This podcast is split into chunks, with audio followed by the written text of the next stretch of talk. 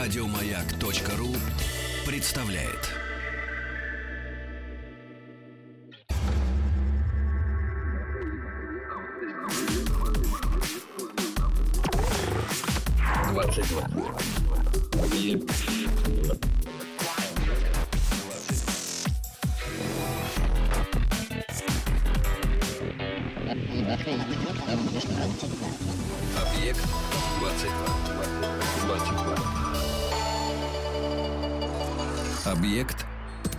22. Это «Объект-22» и научные бои.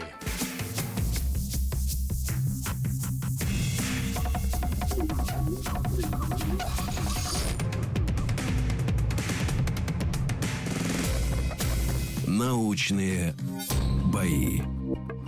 Научные бои, третий сезон. Я Евгений Стаховский, наш совместный проект радиостанции «Маяк» и Политехнического музея. Научные бои, состязания молодых э, ученых. Первые бои прошли летом 2013 года. В них приняли участие к этому моменту десятки молодых ученых.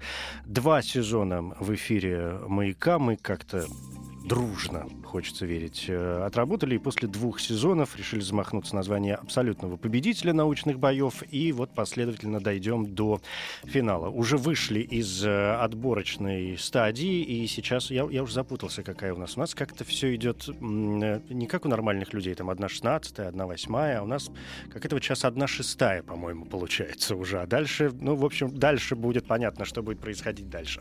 Сегодня 17-е бои. Э, чего себе, 17-е бои третьего сезона, э, 49-е бои в эфире в общей сложности. И вот главные действующие лица. Понятно, что тем, кто следит за этим нашим своеобразным соревнованием, э, эти люди уже хорошо знакомы. Зинаида Осипова, биохимик, младший научный сотрудник группы синтеза природных соединений Института биоорганической химии имени Шемякина и Овчинникова Российской Академии Наук. Зинаида, здравствуйте. Добрый вечер. И Федор Сенатов, физик, кандидат физико-математических наук, научный сотрудник Центра композиционных э, материалов Национального исследовательского технологического университета МИСИС. Федор, здравствуйте. Добрый вечер. Рад вас видеть. Взаимно. Кого-то, кого-то из вас не в последний раз, по крайней мере, в рамках третьего сезона научных боев. Э, Напомню коротко правила. Они те же. У каждого 10 минут для рассказа о том, о чем вы посчитаете нужным сегодня рассказать в рамках своей э, профессии, в рамках своей специализации, научных работ и так далее. Первые пять минут такого чистого сольного времени, на второй пятиминутке уже я со своими вопросами. В конце оппонент тоже будет иметь возможность задать коллеге какой-нибудь э, вопрос. Ключевой момент у нас все тот же, по возможности рассказать так, чтобы это было понятно. Ну, чтобы, так, чтобы у меня поменьше вопросов, э, может, может быть, было. Э, тем сегодняшних боев — медицина и наука. Ну, так, суховато, но зато честно и, и, и, кстати, понятно вполне. Да? Медицина и наука, все ясно. А, Выявляем победителя, как всегда, с помощью голосования. СМС-портал 5533. И это короткий номер, на который нужно присылать свои смс-сообщения. И м, официальное сообщество радиостанции «Маяк» ВКонтакте тоже к вашим услугам. Там прямо на главной странице уже два имени. Зинаида Осипова, Федор Сенатов. Так что и и, и, и, и пожалуйста. Можно. Но, как всегда, я прошу голосовать уже, когда оба участника закончат свои выступления. Осталось выяснить, кто первый сегодня, кто второй. Генератор случайных чисел, хорошо знакомая вам история. Любое число от единицы до 100. Кто ближе, тот первый. 38. М, 40. Но, Федор, не получилось. Выпало число 14.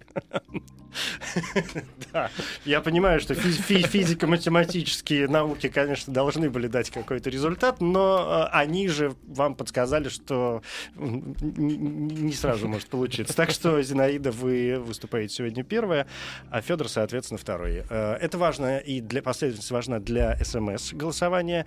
Эм, Если вы будете голосовать за э, Зинаиду, раз она первая, то на короткий номер 5533 простое сообщение М1. Одна буква, М, одна цифра, один.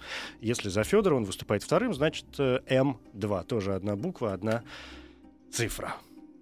Все я сказал, мне кажется, э, что я должен был сказать. Понятия не имею. Вот в, этом финале, чем он интересен э, дополнительный для меня самого, я понятия не имею, о чем будут рассказывать ребята, насколько их вот эти финальные выступления будут отличаться от э, того, о чем они нам рассказывали раньше, чем они будут их дополнять, развивать и так далее. Но есть возможность сравнить. Приступим, пожалуй. Да, Зинаида, если вы готовы, конечно. Я готова. Научные бои. Ваши 10 минут, пожалуйста. Добрый вечер, дорогие радиослушатели. Сегодня я расскажу вам о том, э, как медицина использует биолюминесценцию. Сейчас лето. Представьте, э, ночь в лесу, горит костер, летят искры. И э, если вы встанете и пойдете вглубь в темноту леса, если вам повезет, ночь будет достаточно безлунной, темной, тогда через несколько минут ваши глаза привыкнут, и вы увидите, как светятся стволы поваленных деревьев. На самом деле светится там не фосфор, который кто-то рассыпал, а светятся там грибы.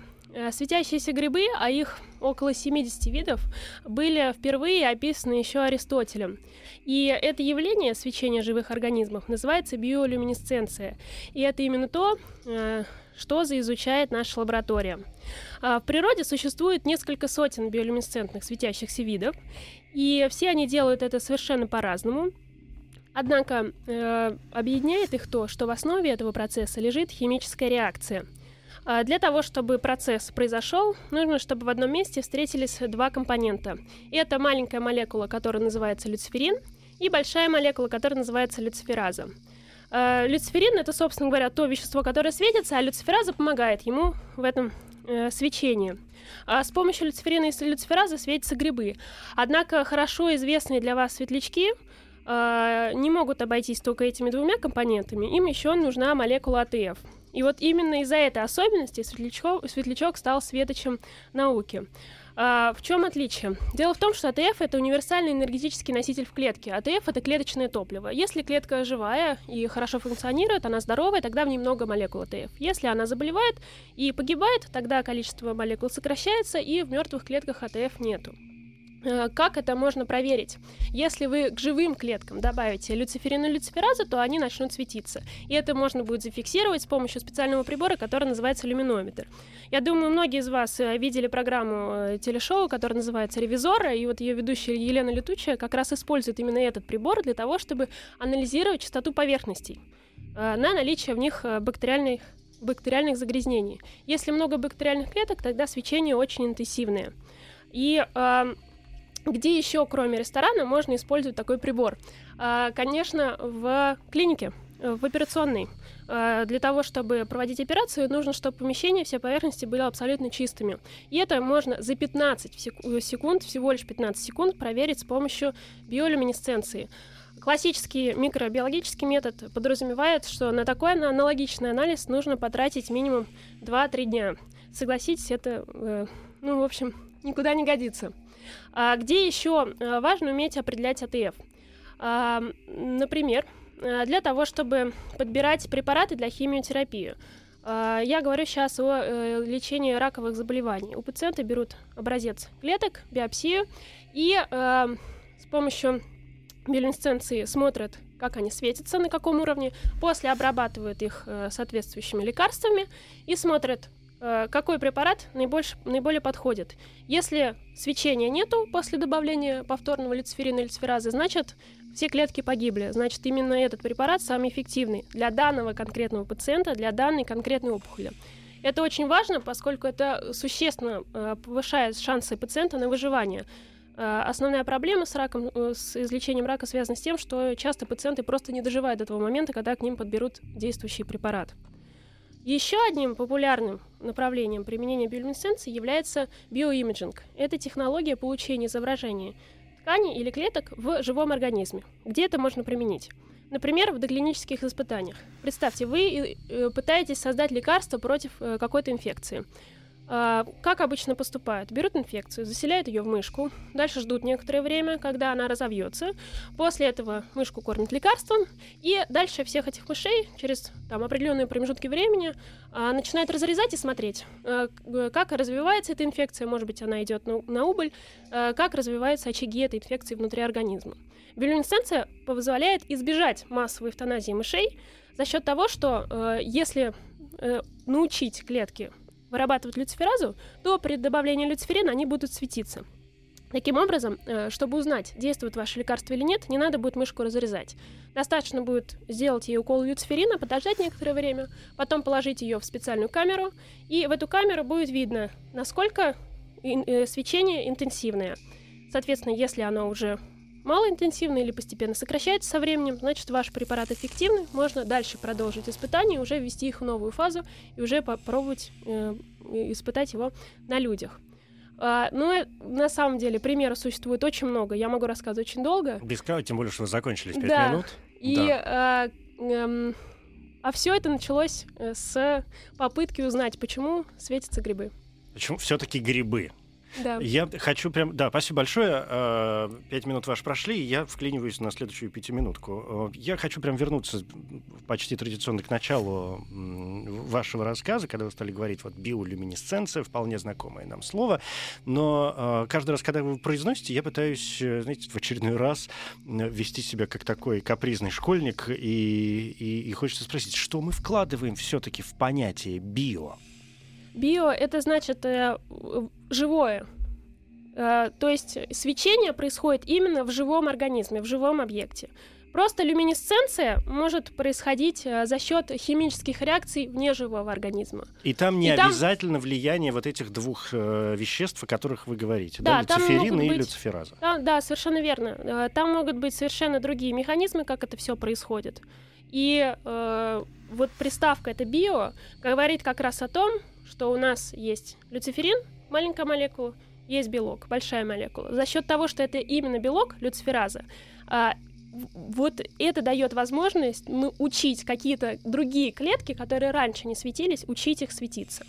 Я, понял, я понял, да. А, ну вот э, вы рассказываете, когда о грибах, я именно поэтому, да, задал этот вопрос, потому что, ну, как мне кажется, понятно, что многие люди об этом знают. Ну, есть такие, которые, может быть, услышали об этом впервые. В этом нет ничего страшного. Но понятно, что, конечно, все мы знаем светлячков, э, есть э, э, там планктон светится, да, какой-то где-то в воде и так далее. Что еще? Кто-то слышал про водоросли, да, в которых тоже происходят какие-то процессы. Но вот вы рассказываете про грибы, которые с точки зрения биологии вообще отдельное царство, да, то есть животные, растения и, и царство грибов. И э, неужели во всех трех вот этих царствах э, живого мира происходят одни и те же процессы для того, чтобы происходило свечение? Потому что, ну, жук и и, и травинка, которая шевелится где-то в воде, ну как-то несколько разные вещи. Да, вот это удивительно, но природа одна и та же. Да, конечно, строение веществ, которое отвечает за свечение, то есть строение люциферинов, они отличаются. Но даже для далеких э, вид- по видовым признакам, да, по, по так- таксономическим признакам организмов, иногда встречается э, тот факт, что люциферин у них одинаковый. То есть даже все полностью одинаково, даже структура одинаковая. Вот. Но принципы, если структуры бывают разные, но принцип вот этот люциферин и люцифераза, он одинаковый для всех, абсолютно. И это вот удивительно. Да, э, я, у нас финал, поэтому я буду, конечно, жесток и, и тираничен. Э, Мне кажется, вы об этом рассказывали, но, э, наверное, не лишнее напомнить. Ну, почему-то мне кажется, что вы об этом рассказывали. Но, тем не менее, значит, я спрошу у вас вот о чем. Для чего все-таки вот эти различные элементы живого мира используют люминесценцию? А, э, Ответ на этот вопрос э, не может быть таким вот прямым. Опять же, учитывая, что это разные вещи: грибы, светлячки и э, там, Да, для, для каких-то видов мы э, знаем, для чего им это нужно. Для каких-то видов, например, для тех же самых грибов, мы пока можем только догадываться, да, пока То только вы не гадаем. знаете, зачем светятся грибы. А, Есть какие-то предположения, но они пока не удерживают критики. Мгм. Вот, но а, я вот это забыла упомянуть. Большинство светящихся организмов встречается в воде, в море. И очень часто э, биолюминесценция используется как э, либо как средство защиты от хищника, например, там рачки выпускают э, светящуюся жидкость в глаза хищнику, да, и он в это время ослеплен, они эм, скрываются в неизвестном направлении. Либо для наоборот, для того, чтобы привлекать добычу. Вы, наверное, Как смотрели. рыбоудильщик. Да, вот это именно про него я хотела сказать. э, И как мультик у нас был там «Приключения Немо», да. э, Это рыба, которая содержит э, в таком мешочке, который растет у него там из головы, биолюминесцентные бактерии. То есть это симбиотический организм, который вместе с ней существует. И вот в, темноте э, водной глубины этот огонек привлекает э, одиноких заблудших рыбок. Соответственно, вот эта вот хищная рыба может на них охотиться. А другой э, очень распространенный э, э, способ, да, причина, по которой они светятся, это э, привлечение партнеров э, стандартное. То есть э, для светлячков это сигнал э, о том, Нормальная что- сексуальная история. Да, абсолютно, абсолютно такой стандартный природный механизм. Размножаться нужно всем. Тем более ночь, темно, ничего не видно. А так, ну, хоть приблизительно подсветить что-то. Да. Да. понятно. 10 минут истекли. Я вижу, что вам есть еще что сказать, но все-таки правила есть правила. Раз уж у нас есть возможность поставить точку, то давайте ее э, поставим. Зинаида Осипова, биохимик. Это первое выступление сегодня в научных боях. Федор. Ну, что вы так на меня с таким удивлением? Как будто я сейчас спрошу вас что-то неожиданное. Ваш вопрос Зинаиде, пожалуйста. Ну, у меня такой вопрос э, без всякого практического применения. А вот вдруг, может быть, кто-то пытался э, прям генетически выводить, э, там, генная инженерия каких-нибудь домашних животных, которые бы светились? Вот просто это, конечно, понятно, не зачем, но а вдруг пытались?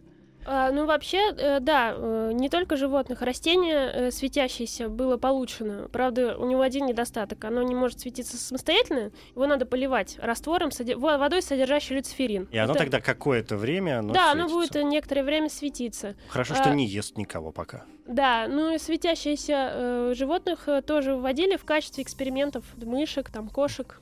Но их тоже вы- надо поливать или что? Нет, они уже умеют э, Сами по себе. А, прошу прощения, их надо кормить тоже люциферином, да. М. То есть это, Ну- не, видимо, какие-то природные защитные механизмы, все-таки чужеродные вот эти элементы, которые не свойственны нормальному животному в нормальном его виде, видимо, как-то избавляются от них.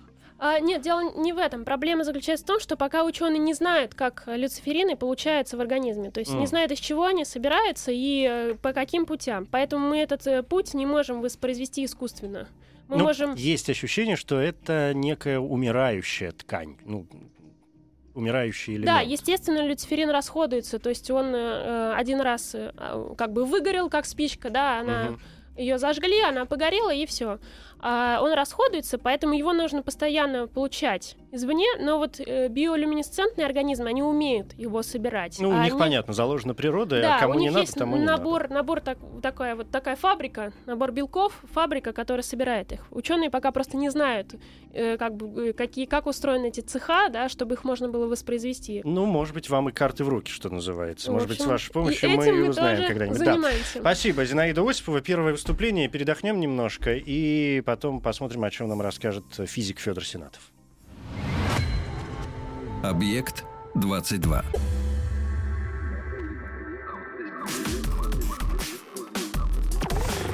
Объект 22.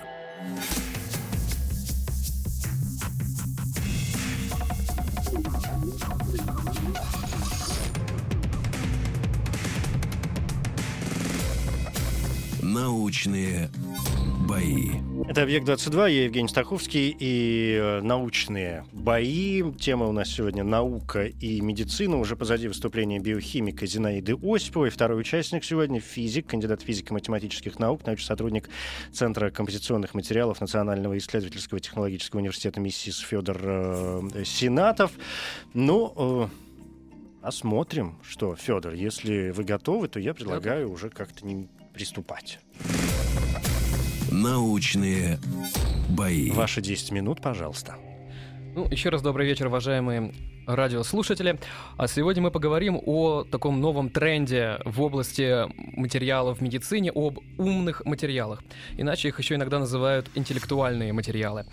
Умные материалы — это такие материалы, которые могут менять свои свойства при изменении каких-либо внешних условий, например, при изменении температуры, влажности, кислотности среды. Умными материалами в медицине являются, вот, например, вот э, многим всем известные сплавы с памятью формы, например, нитинол, это уже такой попсовый сплав, а также э, различные полимеры, которые могут менять э, свою форму э, вот в определенный нужный момент. Движущей силой изменения формы, свойств является перестройка структуры в таких материалах на молекулярном уровне. Это можно даже звучит так вот страшно, но продемонстрировать можно даже на таком домашнем опыте. Вот э, можно взять обычный э, такой полисульфоновый беленький стаканчик, вот, в который напитки разливают, такой ребристый. И вот если его э, поставить, например, там в духовку и медленно нагревать, ну, где-то до температуры 120 градусов, э, тогда он начинает постепенно складываться в гармошку, э, утоняться и станет совсем как лист тонкий. А почему так происходит? Когда этот стаканчик на заводе формуют, то этот э, расплав полимера э, вытягивают форму стаканчика и фиксируют при охлаждении. Получается, молекулы вытянутые и как будто бы замороженные. А вот когда вы э, в духовке этот стаканчик нагреваете, э, эти молекулы, ну, грубо говоря, оттаивают, э, стягивается, идет перестройка структуры и возвращается исходная форма. Вот это и есть такой эффект памяти формы, изменения формы. И вот э, различные умные материалы, которые используют похожие э, эффекты, они уже применяются. Э, вот, ну, например, есть такие искусственные мышцы. Э, берутся нити полиэтилена э, натягиваются. При нагревании они начинают э, стягиваться, при охлаждении, наоборот, э, растягиваться. Работают как э, такая простейшая мышца. Э, также есть различные клипсы, стенты, зажимы. Например, если закупорился кровеносный сосуд, то в него вводят тоненькую э, ниточку, например, из э, там сплава нитинол или из полимера. Эта ниточка под действием температуры человеческого тела начинает скручиваться в заданную форму, которую когда-то запрограммировали, например, в спиральку. И эта спиралька расталкивает стенки кровеносного сосуда. Можно делать наоборот, например, э, делать клипсы, э, класть их на э, кровеносный сосуд во время операции, и они сами зажимаются под действием тепла. Э, также есть различные самоустанавливающиеся импланты, которые вставляются в кость, э, и под действием, опять-таки, температуры тела начинают распря- распрямляться, принимая форму дефекта костной ткани. И вот здесь мы подошли к еще одному, наверное, самому последнему тренду в материаловедении, это 4D-печать. То есть 3D-печать это уже не так модно, теперь 4D. Но вот, э, конечно, с терминологической точки зрения название абсолютно еретичное. Э, так как, ну, оно, конечно, уже прижилось в научной среде, но суть 4D печати, она очень простая. Печатается обычная, как 3D конструкция, как на 3D, 3D принтере, но потом она э, в нужный момент самотрансформируется в другую форму. Э, и вот важным преимуществом такой вот э, 4D печати в медицине является индивидуализированный подход к каждому конкретному случаю, каждому пациенту. А, например, если у человека повреждена кость или деформированы мягкие ткани, то у пациента снимается томограмма. Э, этот файл компьютерной томограммы э, конвертируется в 3D-модель, и по этой 3D-модели можно печатать э, какую-то заготовку, объемную заготовку. Эту заготовку потом можно как-то сжать, свернуть в компактную форму, и поместить в организм, то есть такой малоинвазивный метод, поместить в организм, и в организме эта заготовка развернется до нужной формы. Э, Причем можно не, не просто материал распрямлять, а можно задавать в нем такую программировать форму, которая будет совершенно отли, отлична от той, которую ее э, напечатали. Можно, например, напечатать лист, а этот лист развернется в полую сферу. И вот э, таким образом уже пытаются разрабатывать адресную доставку лекарств. Например, э, формируют полую капсулу полимерную и в капсулу наполняют лекарственное вещество. И такую капсулу можно помещать в организм человека и удаленно, либо как-то, например, магнитным полем воздействовать, либо э, дожидаться каких-то определенных изменений в организме. Э, и эта капсула начинает э, раскрываться и выпускать лекарственное вещество в организм в нужный момент, в нужный орган. Вот Пять минут ровно. Да. Да, пять минут ровно. Как...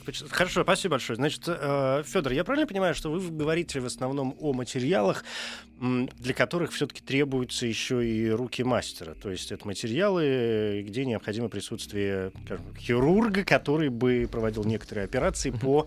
ну, Окей, по установке этих материалов, этих запчастей в организм человека. Ну, для начала нужен материаловед, который э, будет точно знать особенности микроструктуры таких материалов, э, потому что как раз вот микроструктура очень сильно влияет и на прочностные качества таких вот имплантатов или вот э, если это там стенты какие-то, нитки. А, И вот программируя структуру, материаловед программирует э, свойства и, соответственно, форму вот этого имплантата или вот 4D-структуры. А хирург уже использует наработки материаловедов, адаптируя их э, ну, под, э, под свой медицинский опыт. Это означает тесный контакт между, в данном случае, э, ну, физиком, да, Да. человеком, который занимается материалами, и хирургом, который с этими материалами будет работать уже на второй, да, на такой заключительной стадии, то есть врача. А м, вообще как, сейчас я попытаюсь это сформулировать, э, как понять, как перестроить конкретную структуру, или везде по, по разным тканям э, процесс приблизительно одинаковый? Не очень понятно, мне кажется, прозвучало. А, ну, я думаю, я понял. Если мы говорим, да, действительно про э, организм человека, то э, э, тут оно одно из главных э, таких требований, это чтобы материал реагировал на температуру человеческого тела. Соответственно, чтобы реакция, ну, где-то там, допустим, от 35 градусов э, до 40 и не больше, не меньше, чтобы он, естественно, нормально работал. Э, и вот чтобы программировать э, на такую температуру материалы, приходится, если это сплавы, то какие-то компоненты легирующие туда добавлять. Если это полимеры, то какие-то сополимеры привитые или делать какие-то химические сшивки. То есть э, именно мо- модификацию структуры проводить. И это, конечно, либо э, теоретические расчеты, либо уже потом, конечно, практически экспериментальные методы. А каким образом учитывается, коль уж мы говорим об э, искусственных соединениях, да, о материалах, созданных руками человека, должен ведь э, каким-то образом учитываться и момент износа этих самых материалов? Да, конечно. э, Вот то, то, о чем я сегодня говорил, э, вот неко- э, то, что именно про полимеры я говорил, это часто используются биорезорбируемые материалы, вот Что тут- это значит? которые рассасываются в организме. Если они выполнили свою функцию, например, вот кровеносный сосуд был разжат, стенки его распрямились, все, он дальше как-то функционирует нормально, и, допустим, операция прошла, и больше этот стенд внутри, спиралька это не нужна. Но тогда же надо, получается, А вот- просчитать срок, за, за который Да, должно вот, вот это самое сложное, конечно, поэтому приходится э, не только э, теоретически рассчитывать, но и проводить эксперименты, соответственно, инвиво на живом организме, на, Добровольцах? ну, вначале на, на лабораторных мышках. Все-таки, да, опять братья нам а, помогают. А есть ведь э, материалы, которые, как бы это сказать, не, не изнашиваются, не разлагаются, не... Да, ну, Никуда например, сплавы различные, да. Да. Там нитинол, это сплав э, И когда человек, никель-титана. ну, х- окей, значит, поставили что-то человеку, э, ой, сейчас мы пойдем, конечно, в Стивена Кинга, Эм, поставили человеку вот что-то из того, что вы перечислили, потом человек там через 56 лет все равно умер, его кремировали, а куда делась эта штучка? Э, Ну, она так э, и остается. А она осталась. Осталась. с ней потом происходят какие-то другие дела. Все, понятно. Эм, у меня сложилось впечатление, что э, материалы искусственные сегодня, по крайней мере в э, таком в теоретическом смысле, я не буду спрашивать, насколько это дорого, что происходит, это все сейчас не важно. Мы говорим о науке, а не, а не о бизнесе, о деньгах и так далее. М, То есть у меня сложилось ощущение, что можно заменить практически любую ткань. Вы рассказывали про эти искусственные мышцы, да, которые помогают, значит, сосудами все ясно, А, ну, кости, само собой. То есть складывается ощущение, что только мозг нельзя поменять. А все остальное, в принципе, ну, так, более-менее. Сейчас действительно очень-очень очень много различных видов тканей организма уже можно менять. Да, это действительно и кровеносная система, и различные мягкие ткани организма, с ними, конечно, сложнее, но даже сейчас уже умудрились э, напечатать маленькую, но щитовидку для мыши. Э, То есть эндокринная система. Да, то есть тут даже до такого уже дошли, но прогнозируют, что только лет через 15 смогут сделать что-то покрупнее Более для человека. человеческое, да. Но, по крайней мере, Ну, процесс шаг уже идет. сделан. Мгм. Все, понятно. Спасибо большое. Истекли э, 10 минут. Федор Сенатов, второй участник сегодняшних научных боев. Зинаида. Ваш вопрос. Ну, на самом деле, уже на много моих вопросов ответили. А У меня вот такой э, вопрос. А насколько, эм, я не очень понимаю, насколько э, вот сейчас наука далека от практики или, или близка к практике? Насколько это сейчас прогнозируемо, там, процентов, и, и реально можно использовать? Или это пока еще все-таки очень сложно все? Это же живой организм, там нельзя ошибаться. А, Ну вот то, что касается сплавов, это уже используется и э, не один десяток лет. Э, Это уже такая отработанная абсолютно система, которая очень-очень хорошо работает. А, Действительно, все вот, вот эти стенты, э, как я сказал, зажимы, они выполняются из э, сплава никелида титана. Есть, конечно, свои э, некие там нюансы по биосовместимости, но это уже есть, это отработано. А Полимеры только начинают применяться. Тут гораздо сл- сложнее, потому что действительно надо момент рассасывания их в организме э, предугадать. Это все непросто, но какие-то первые уже имплантаты были поставлены, это есть. Единицы пока, но это есть.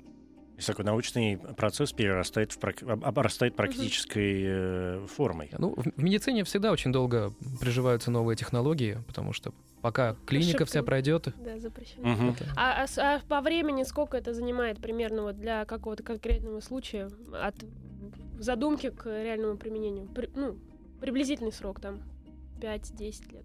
Именно прям от 20. задумки у исследователей. Да. Ну, задумка-то, мне кажется, понятна. То есть понятно, что за- задумка есть изобрести все. Да, да, да. Ну, вот какие-то конкретные примеры есть? Сколько эта разработка заняла времени?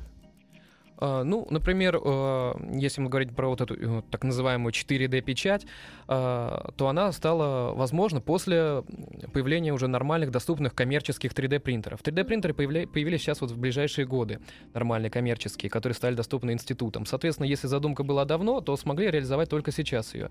А, Вот мы этим за- стали заниматься, ну, года три назад, у нас как раз появился тогда доступный коммерческий 3D-принтер, и вот, соответственно, три года прошло, уже что-то пытаемся печатать. То есть такая небольшая реализация, дошли до э, э, животных, Мгм.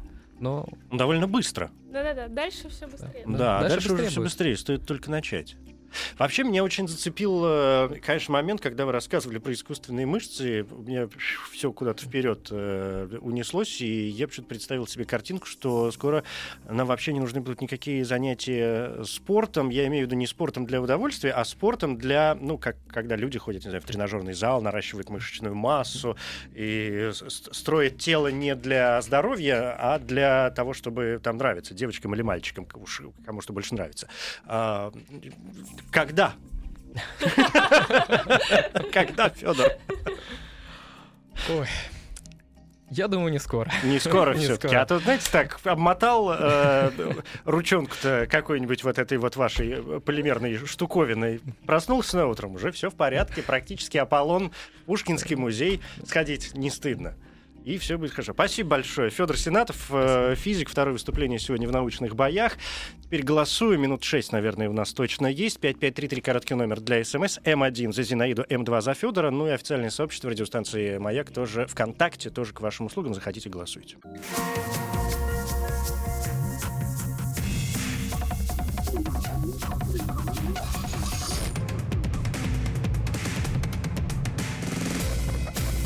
Научные бои.